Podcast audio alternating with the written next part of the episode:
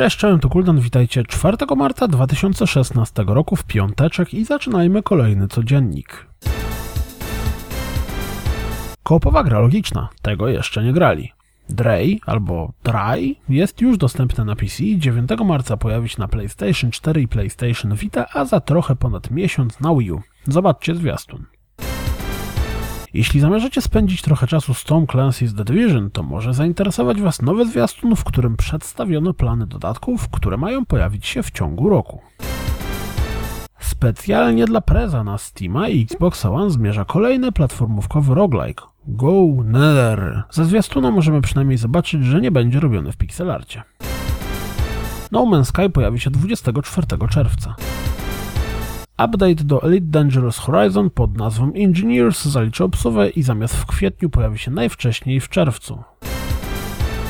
Pamiętacie jak mówiłem, że Halo 5 zarobiła na mikropłatnościach 1,5 miliona dolarów? EA w zeszłym roku udało się zarobić 1,3 miliarda dolarów, z czego połowę na zawartości związanej z Ultimate Team. Jeżeli ktoś ma jeszcze wątpliwości, czy kiedyś mikropłatności znikną, to już może je przestać mieć.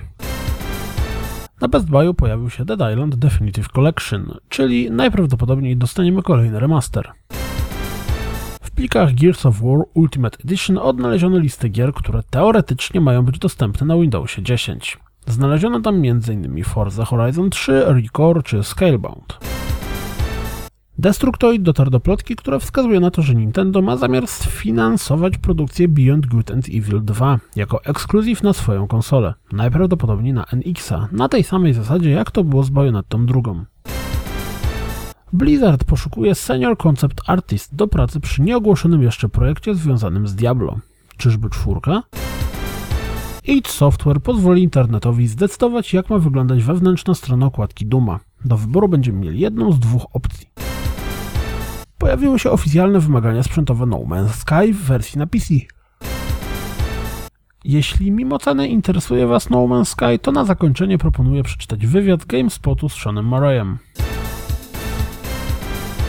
To wszystko na dziś, jak zawsze dziękuję za słuchanie, jak zawsze zapraszam na www.rozgrywkapodcast.pl Jeśli doceniacie moją pracę, wesprzyjcie mnie na Patronite, życzę Wam miłego super weekendu, trzymajcie się, do usłyszenia w poniedziałek, cześć!